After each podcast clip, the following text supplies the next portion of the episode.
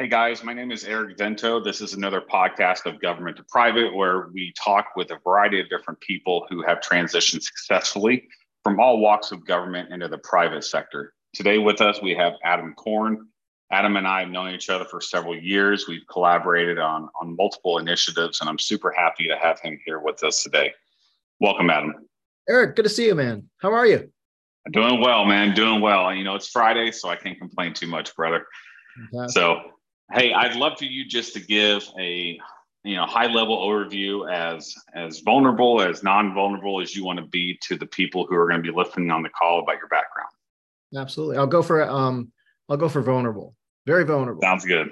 So I grew up in DC, and a lot of my friends worked for the government and that were older than me, like my brothers and sisters.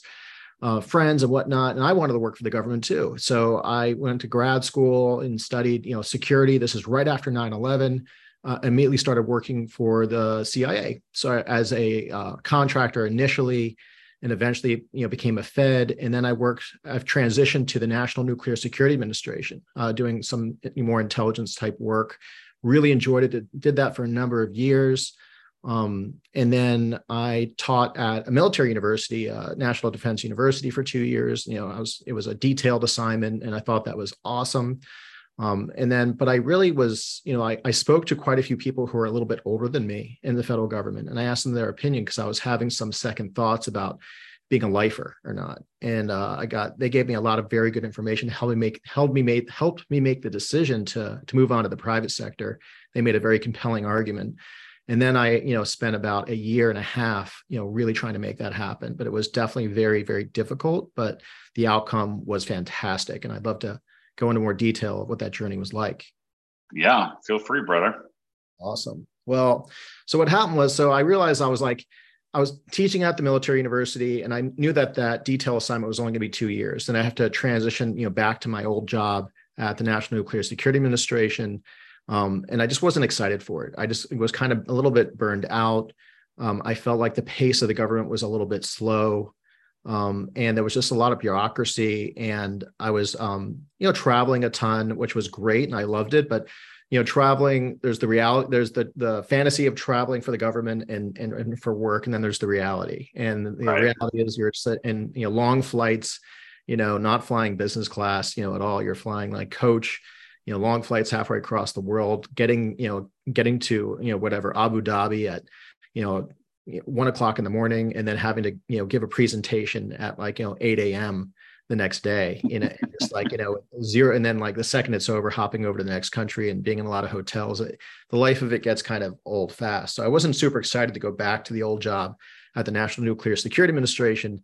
So I was kind of having an existential crisis because I only knew working for the government. I didn't know of any other reality. And I just thought I wasn't good enough to work in private sector. But that being said, I looked at all my peers, my friends who I went to high school with, college with, who all worked in the private sector, and they all were doing so much better than me financially. They weren't traveling at all, and they had boring jobs. They were like accountants and consultants, stuff like that. But they also had houses and cars and took really cool vacations.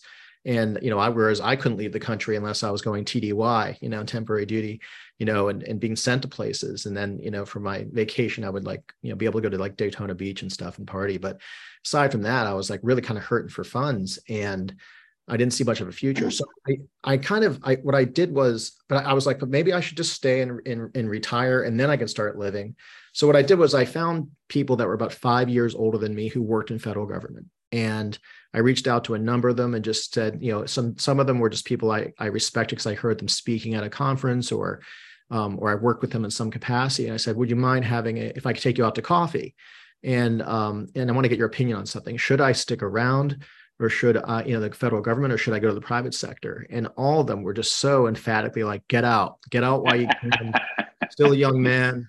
And they're like, hey, they just talked about how, they're like, best case scenario, you're going to buy a house in Centerville, Virginia, or maybe Poolsville, Maryland, God forbid you have a kid or two, because that just means the day you retire as a Fed, you're going to have to come back as a contractor to pay for their educations. And and one guy was just like, if you stay with the government, if you stay in the government, long enough, I'm going to end up working for you as a contractor, and you're going to just be bossing me around.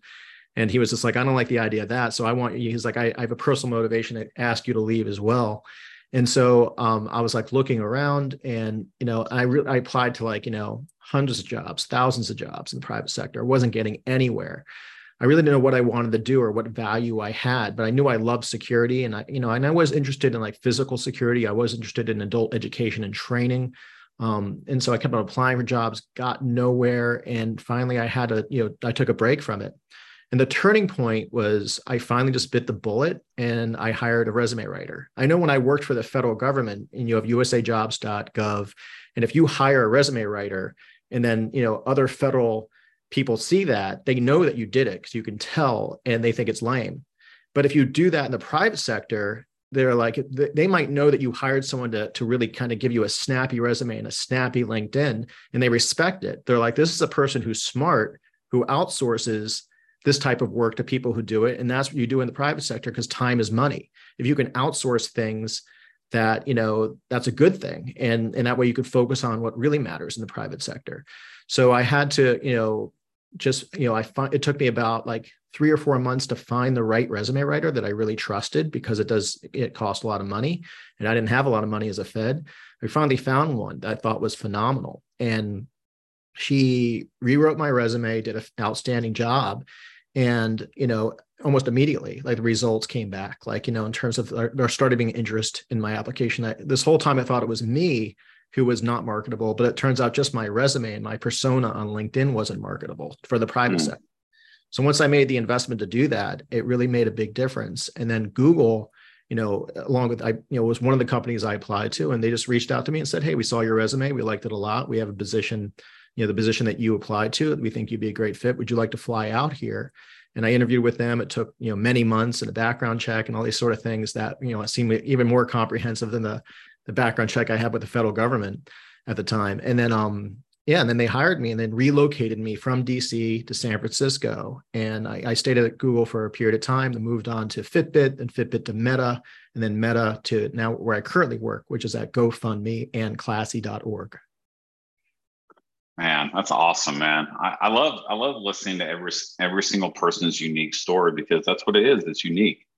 You know, everyone's trying to get to, you know, the final destination, but the journey is different for everybody, you know, and what may work well for you may not work well for someone else, and vice versa, you know. And just listening to your story, I hope that every single person who listens to it is able to come to the same conclusion of there's a lot of different ways to get to the private sector.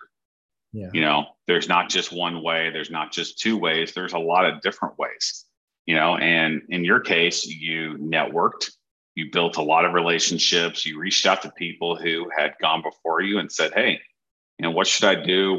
What's the advice, et cetera? You realized that, you know, your experience wasn't being articulated appropriately on paper. You know, and you reached out to a resume writer that you trusted, you got some really, really great results. And now you've been in the private sector for a number of years. Now you've worked at some of the biggest names in the business, you know, and, you know, I think your story is definitely one that a lot of people are going to resonate with. That's good. It's real. I mean, there's also a strategy I found really that worked extraordinarily well for me. Once I got into the private sector, it made things a little easier, of course. But, you know, when I was at Google, I really kind of, you know, I spent my time there and I wanted to move on. And so, you know, I thought, well, I got this Google on my resume and I'm going to be very marketable. And then I for some reason, I wasn't. Like, I just was like, I wasn't getting interviews and I was having a tough time with it. So what I started doing was I started cold contacting people on LinkedIn, and just saying, hey, look, you know, it's sort of like that, you know, the CIA thing, you spot, assess, you know, recruit, that sort of thing. Like, I would just say, hey, I noticed your profile on LinkedIn. I think it's amazing. You've had a really cool career that, you know, it's awesome. You work at, this is what I did when someone who worked at Meta. And I said, because I was targeting Meta. And I just said, I think that you're, and I sent the same sort of email to like maybe 25 people at Meta. And I said that you've had a really cool career. Would you mind just like having a quick chat with me over the phone? And then, you know, and I can learn a little bit more from you. And I made sure I didn't ask for any, when they, you know, if I sent that to 15 people, only one responded, but that's a really good return actually. So one said, sure, I'll talk to you. Why not? And I made sure I didn't ask anything of him, you know, on that phone call. I just said, I just asked him a lot of questions, told him how great I thought his career was. And, you know, I asked him, hey, in the future, you know, if I have more questions, could I reach out to you again? And then I waited a period of time, like a month. And then I emailed him and said, hey, can we set up another call? And he had a good experience with me and we had a fun conversation. So we built a friendship. Then, you know, over time, we built a friendship. And then, you know, and I, you know, it's funny, to this day, I've never met this individual because by the time I was hired to Meta, he got a job in New York and left, but he was instrumental in really securing my interview with Meta. And by the time, you know, it took so long, but by the time I secured my interview with Meta, he already moved on, but he was the one, Jordan was the one who made sure that I got an interview at Meta. And the rest was all up to me. And then come to think of it, the same exact thing happened to me at Fitbit. Like I didn't know anyone at Fitbit and I was applying for jobs and wasn't getting it.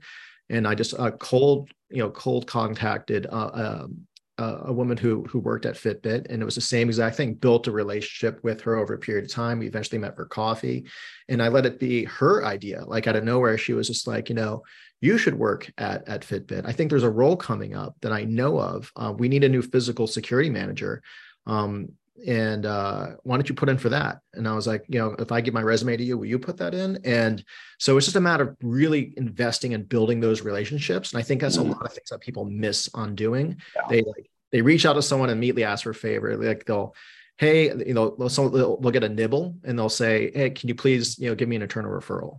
And the person might do it or might not do it, or they might not, because there's that little box when you give an internal referral, like, how do you know this person? They'll be like, I don't know, I met him on LinkedIn and whatever, you know, whereas if they built a relationship with you, they might write a paragraph and say like, I've known this person for about 4 months and they're extraordinarily articulate and they have this wealth of experience and they're really good with the way they communicate. And I think that would be an outstanding asset for this team that they're applying for. Yeah, I think that raises a really good point because, you know, the internal referral process is different by company. Yeah. You know, like for example, at Google, it's just like what you just described. You know, you really have to know that person. You have to be able to personally vouch for them. Whereas, you know, with a lot of other companies, it's as simple as just providing a link, you know, and giving it to someone with zero, like, I've known this person my whole life, or you don't have to give any kind of description whatsoever. And like a lot of companies actually have policies where they encourage people to spread that referral link as far and as wide as possible. You know, like, so I used to work at TikTok and, you know, TikTok has an internal referral policy where you can literally just post the referral link on LinkedIn, you know, and, you know, thereby basically guaranteeing that literally hundreds, if not thousands of people will use that referral link. And it's not for any one job. Like it's a referral link just in general. And so you can apply to like 10 different jobs with an internal referral, you know, and all across the world. And so, you know, I really think that the value of the internal referral is still high.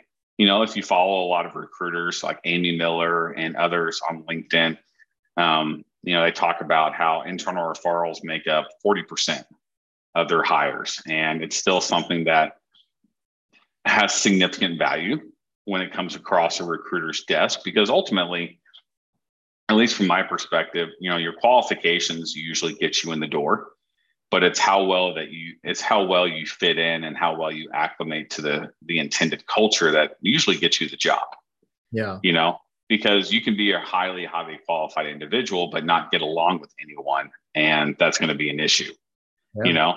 And so, you know, I really think that the internal referral process still has value, but it's very, very subjective depending on the company that you work for, you know? I'm finding a lot of companies are starting to use Greenhouse as their, you know, internal processing system. And Greenhouse is pretty good about giving the person giving their internal referral, like a space to really, really give this person an accommodation that they should be considered extraordinary, you know, really highly. And it's a great software. It's very easy to use as the user. Like if I want to refer someone to GoFundMe, it's very simple for me to really, you know, write something glowing and really feel like they're getting a really good shot. So I'm happy to see that lots of companies are using Greenhouse. Yeah, I like that. I like that because, you know, if you just have a referral come in with no context, then, you know, that can, you know, sometimes it's hard to know how to interpret that, you know, but at the same time, you know, if your company doesn't have that level of functionality because of the ATS system that you're using, then, you know, all you can do is just say, well, it's a referral versus this person who's applying cold, well, you know, and so. One more thing you can do is you can email the hiring manager too, which I always do. I really, you know, like the person. And I mean, when I say like, I mean, think they're very qualified. And, you know, I just email the hiring manager and I say, hey, look, I know this individual. I work with them at Meta, or I work with them, you know, at Google, or I work with them in the government, and they should really be considered, you know, very strongly. Let me know if you want to have a quick meeting so we can talk about it. And I find that's also extraordinarily effective. People really, it resonates with people. It's compelling. Yeah, because you're taking an extra step. You know, you're going outside of the HR process, if you will, and saying, hey, I really think that you guys should consider him because of my personal recollection or my personal knowledge, you know, and, man, I've had that happen a few times as a hiring manager, and that's always really resonated very well with me as well. You know, because again, like we all of us as hiring managers, we want to make a good hire. You know, we want someone who's going to stay for a while. We want someone who's going to contribute. We want someone who is not only qualified, but is going to be able to, you know, interact extremely well in our team environment or within our, you know, corporate culture. And so as much context as we can get to help us make a more informed decision about that specific candidate, I think that anyone would welcome that information. Definitely. So. Something I'd love to, like us to talk about, if possible, to your listeners, I think that would really help them a lot in the interview process is, you know, I'm sure that you've heard of it just because of your role, Eric. It's like the STAR method of answering questions. Mm-hmm. So, absolutely. Like I think a lot of people, I interview a lot of people, you know, just in general. And I mean, I have for many years. And I realize that they're answering questions in a way that's hard for me to take notes. And I'm like trying to take notes, but they're speaking in a way. And I'm like, and in my mind, I'm like, how could they not know that I can't write this story? You know, it's not a matter of talking too fast, just the story is it lacks structure. So I'm asking them. So most of the questions that your listeners are going to get as they're interviewing for jobs are behavioral based questions. And they should really, you know, Google the STAR method. So STAR, you know, the STAR method of answering questions. And, you know, that should be your format. So answer the question, not the way you would just for a regular person. Answer the question, knowing this person's taking notes and they want to tell a story, and using the STAR method. So it's like, they ask you a question, when, if ever, have you, you know, led a project that you know, solved a big problem for the company you worked for, you know? And then, so it's used the STAR method. The S stands for situation. You like tell the situation in a few sentences, and then you know, then you move on to the task. What task were you given in the role that you had? Then you move down to the action you took, you know, because you probably had a variety of options. And the R stands for result. What was the result? And I made sure, like, every time I was ever, you know, I got, you know, let's face it, like going through interviews with like Google and Meta are not easy. And I've been very successful with them because I used the STAR method. And I just made sure, like, every question I answered, you know, I would just, you know, just say exactly, kind of use, you know, walk them through a story, and you see the person scribbling and taking notes, and you know that it's easy for them to take notes based off your story. Yeah, I couldn't agree more. I mean, I think the STAR method is one of the most common techniques that you can use, but it's also super simple, not only for the interviewer, but the interviewee. And what I recommend, especially for people who are coming out of the government world, is the STAR method is something that's kind of a foreign concept, you know, and, you know, understanding how the corporate interview process works will not only help you be more confident in how you respond to it, but it'll also help you in how you relay that information to the recruiter or whoever you're meeting with. Because, you know, I always recommend, like, I do a lot of mock interviews with people, and I always recommend, because it's the same process I use for myself, that when you're interviewing, especially in this age of remote interviewing where it's so easy to be able to do this. Like you couldn't do this in person, but for remote interviews, I just have the STAR method on the wall behind me. Oh yeah. You know, and I have the examples I have, you know, so it's while I'm looking at the person, you know, on camera, I can also look beyond the camera and look at exactly, okay, I want to focus on this. I want to focus on that, you know, and even as many times as I've done interviews, like literally hundreds over the years, not only for my own jobs, but for others, you still get excited. You know, you still get excited and you momentarily forget to utilize the STAR method or something similar. And so you jump right in and then you realize, crap, you know, I need to go back and I need to ensure that I'm giving them exactly the information that they asked for, but they also know that why this information matters. Yeah. You know? And so like when you're envisioning the STAR method and you practice on multiple questions, then you can really say like, hey, this was the issue. Here's how I solved it. And here's why it matters. Yeah. You know? And I always tell people like when I'm doing like the LinkedIn aspect, especially like LinkedIn has this really cool feature of like, when you click on the job section of LinkedIn, there's a little toolbar on the left. And there's interview prep. And they have this list of 25 to 50 questions, the most commonly asked questions that you can encounter in an interview. Like, tell me about yourself and all the behavioral based questions that you alluded to earlier. But I always tell people like, go in there and start practicing. Yeah. You know, look at the framework of how you should respond to every single question and just utilize the STAR to start. How would I answer that? You know, how would I keep this big example that I have in my head to 2.5 minutes max? Yeah. You know, and give people just a really, you know, comprehensive understanding of what you did and what was the impact, but without going into all the very, very technical jargon that, you know, you may have from law enforcement or the military and stuff like that. That's a good point. Like one thing I, you know, really would like to stress to, you know, people in the federal government, law enforcement is, you know, if you can say it in 4 words, don't say it in 8 sort of thing.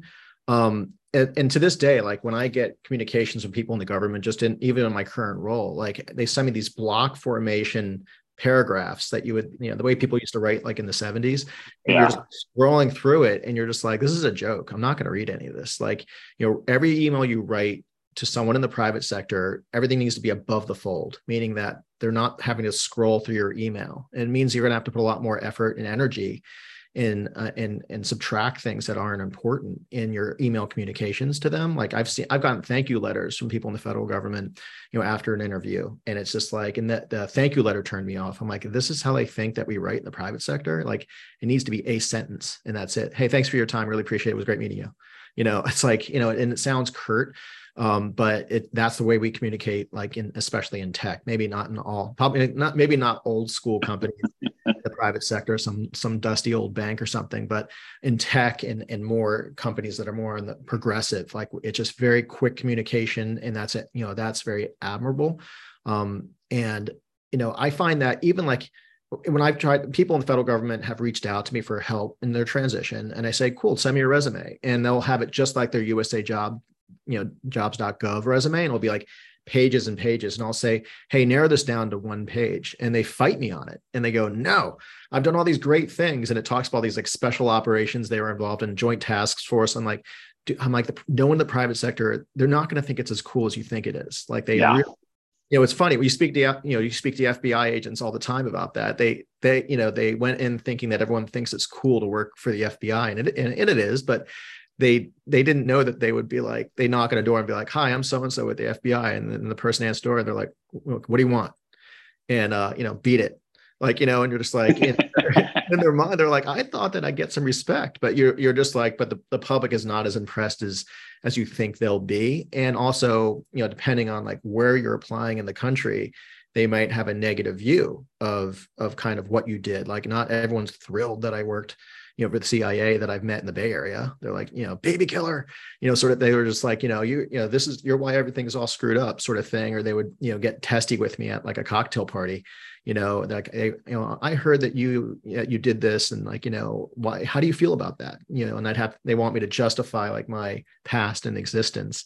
And it's not like, I did anything that exciting anyway. So it's, it is an interesting, and you have to kind of adjust your perspective, and you got to bite the bullet. Realize you can't use your USA, .gov resume anymore. Yeah. And I'm a big fan of, like in the financial institution sector, within AML, there's a word called KYC, which is know your customer. And it's basically how we verify that people are who they say they are, when they're applying for bank accounts and stuff like that. Mm-hmm. And I kind of adjusted that a little bit to the resume writing and said like KYA, which is know your audience, because, like I recently worked with an FBI guy out of San Antonio, and he's led, domestic and international counterterrorism squads, for the past 15 years. And he's like, does that stuff even translate? I'm like, absolutely it does, but not in the format that you currently have it, and again, if you happen to get someone on the other end of that phone call who is a law enforcement person or came from the federal law enforcement or intelligence community, you just lucked out, But for most people, they have no idea what you do beyond either a personal experience they have with most likely a local police officer, or, maybe someone in their family has had an experience. Maybe they like watching Cops on Friday night, whatever the case may be, like, they are not nearly going to have the context that, they need to accurately correlate your current federal law enforcement responsibilities to the private sector, And so I'm just like, I always tell people, I want you to always think that there's some 22-year-old person fresh out of college who's evaluating your resume. And all they're looking at in that pre-screening role that most companies have is this resume, does this resume meet the minimum qualifications for this job? Yes or no? If yes, move them forward. If no, I don't care how amazing you are. Thanks, but no thanks. And, it's like, I struggle with the same thing, to be honest, Adam. Like, I have a lot of amazing stuff on my resume, at least from my perspective. And I'm like, I want to include that. I want to include everything on my resume. I want people to know how awesome I am, or what experience this is. But at the end of the day, every single job description is like a roadmap. Yeah. It's like the hiring manager and the recruiter is saying, this is exactly what we want. This is what we need. And this is what we're looking for. And so that's the whole purpose of like tailoring your resume and understanding how to articulate your experience, because, if you think about it, like if you have two people who submit a resume to the same job, and we're just assuming that same number of years of experience, same industry, all that stuff. And one person just gives a job description from USA Jobs, and they're just saying, basically what you would find on a normal job description, they put it for their entire resume. And the other person is saying exactly how they meet those requirements. And they're using metrics, they're using, short stories to explain what their impact was and, how they met the expectations, et cetera. Obviously, this is a super subjective question, but who are you most likely to move forward to an interview? Interview processes are expensive, because they take a lot of time, and so you only want to move people forward who you think stand a really good chance of not only passing the hiring manager's expectations, but also, actually making it to the final round. Yeah. So any thoughts on that? Yeah. I think that, you really got to make sure that you're extraordinarily, you're when you have the actual interview, you got to make sure that you're just answering, at the end of the day, just answering the question. And at the end, they really want to know that, can you program manage? Can you manage people? Can you adapt to the different culture of the private sector? That is quite different from the federal system. They really want to know that, can you be really well organized and well spoken? And no one really cares that you led like a joint task force. They just don't, it doesn't always, you know, in the private sector, it doesn't always translate. They don't know what that means. What they really want to hear is like about a program that you managed that was complex, dealt with lots of cross-functional partners, and have your stories like wired tight in terms of explaining how that worked and how that functioned and how you identified a problem and resolved it.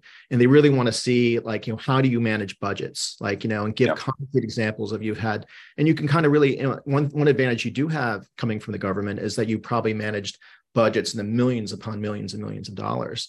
And your budget might be for your particular office that over the position you're interviewing for might be quite smaller. So you can kind of boast that you're used to dealing with these huge numbers and these huge allocations. And therefore you're very apt at budget management. And you can talk about, you know, the fact that, you know, the government's huge. So you probably manage like huge groups of people. Like even as a young federal employee, you know, I was managing like, you know, 50, 60 contractors across the globe.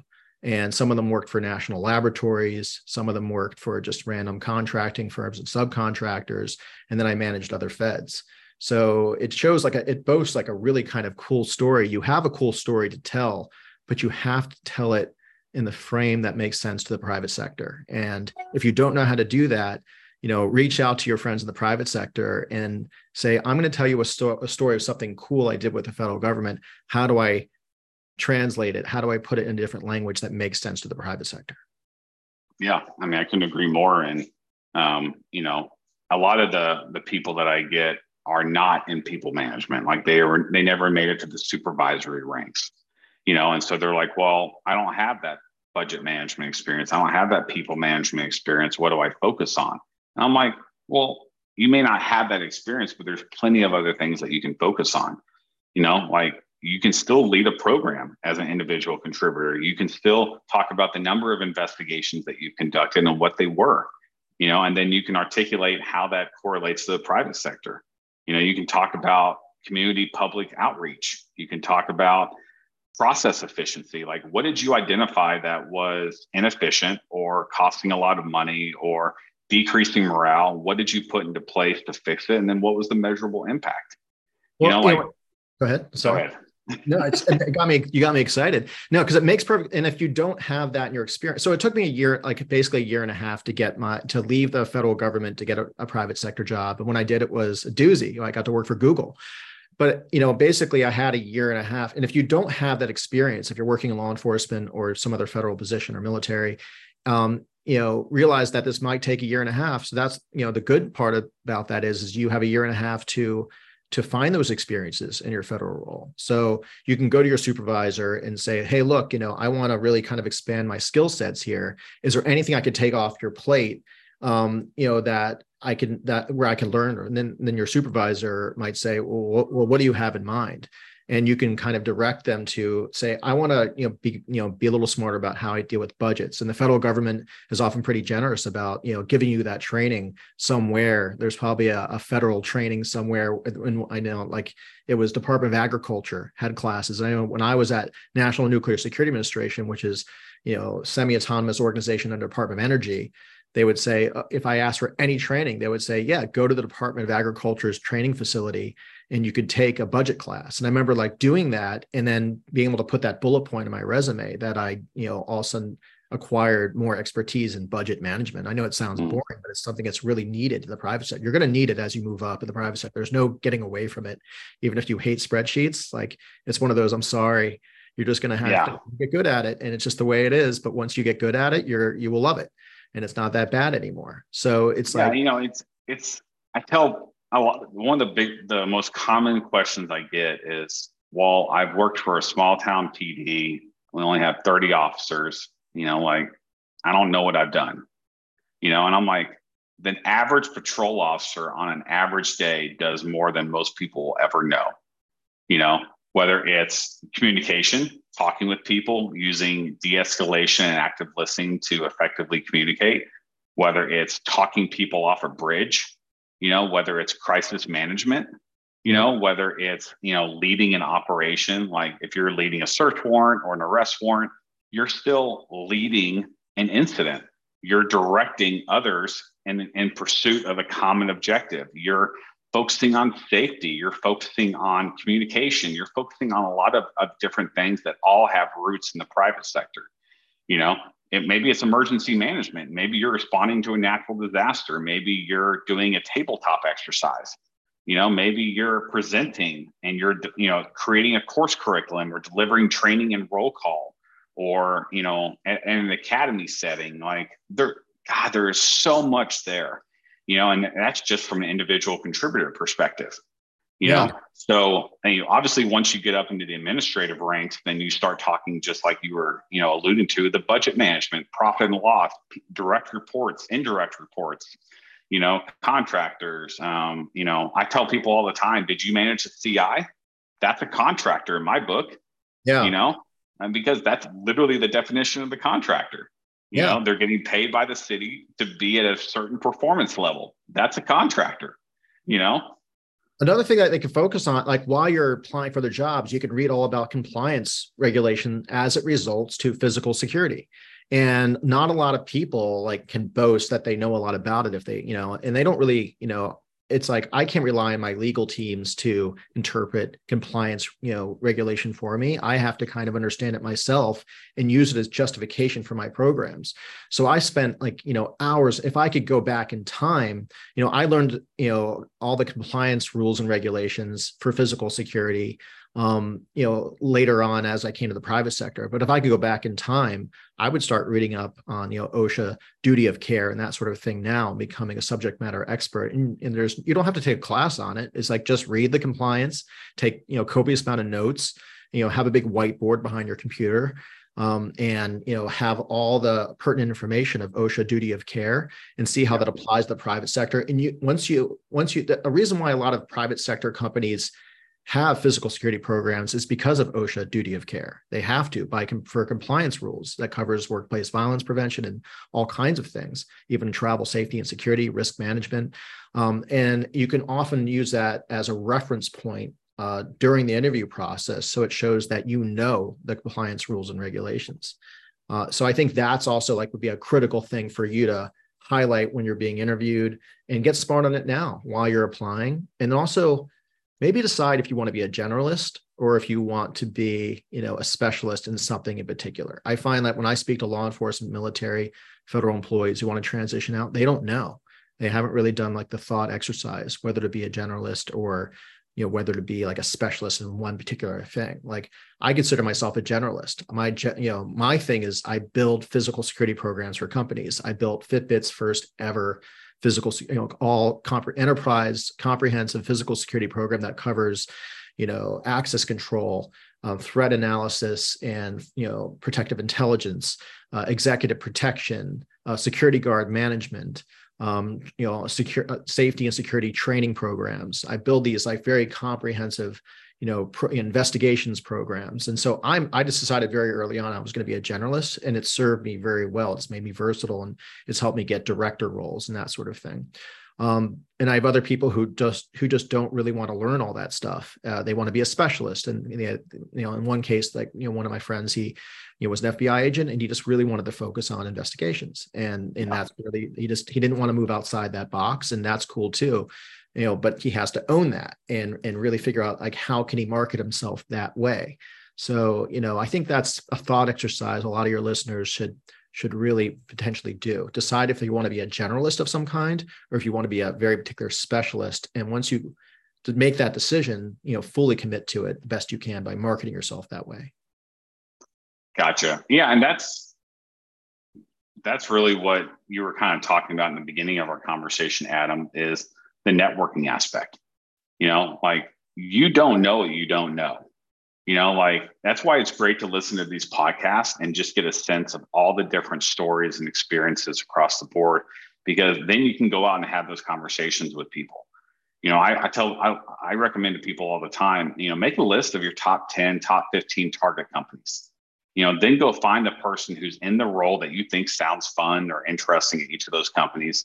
You know, obviously, you know, if you can leverage your network to facilitate an intro, do that. But if you don't, just reach out cold. You know, try to have a 15, 20-minute conversation about, hey, you know, how did you get there? You know, how can I make myself more competitive? What does your day-to-day responsibilities look like? Do you like working there? What's the culture like? Because the more information that you have about that specific role and the industry and even the company will allow you just to make a really, really informed decision. Yeah, I agree. I'd never be shy about cold contacting. That's what LinkedIn's for. Like, never be shy about it. But prepare to be a little hurt, because if you reach out to like 15, 20 people, only one will respond. And that is a good rate of return. That's better odds than dating apps. It's like, it's actually a good return. If you swipe 20 times and someone responds, that's a pretty good deal. So yeah, I would say never be shy about it. Just send them an email and make it personal. If it's cut and paste, they'll know. But if you say, hey, look, I noticed that you were in the Army around the same time I was, or I noticed that you, we're in law enforcement here. I was in law enforcement in a town the same exact size, across the country, but it was the same size. I'm sure you and I would have a lot to talk about. And I want to also learn how you transitioned. And, if you make it personal, like, people reach out to me all the time on LinkedIn that I don't know. And I think I am flattered. Like, when they say something, just, they give me the smallest nugget of kindness. And they're just kind of like, hey, you've had a cool career. I'm like, maybe it's because I'm insecure. I'll be like, really? And then I'll be happy to talk to them. And I think that's, it really works. It may not be comfortable for you. And also it's time consuming, and you'll probably be frustrated because your rate of return is relatively low, or relatively high, depending how you look at it. But, just know that, let's just say that's the rate of return. If you send out 20 cold emails to people on LinkedIn, trying to get their attention, only one will respond, but that's still a very valuable rate of return. And that person very well can get you the job you want.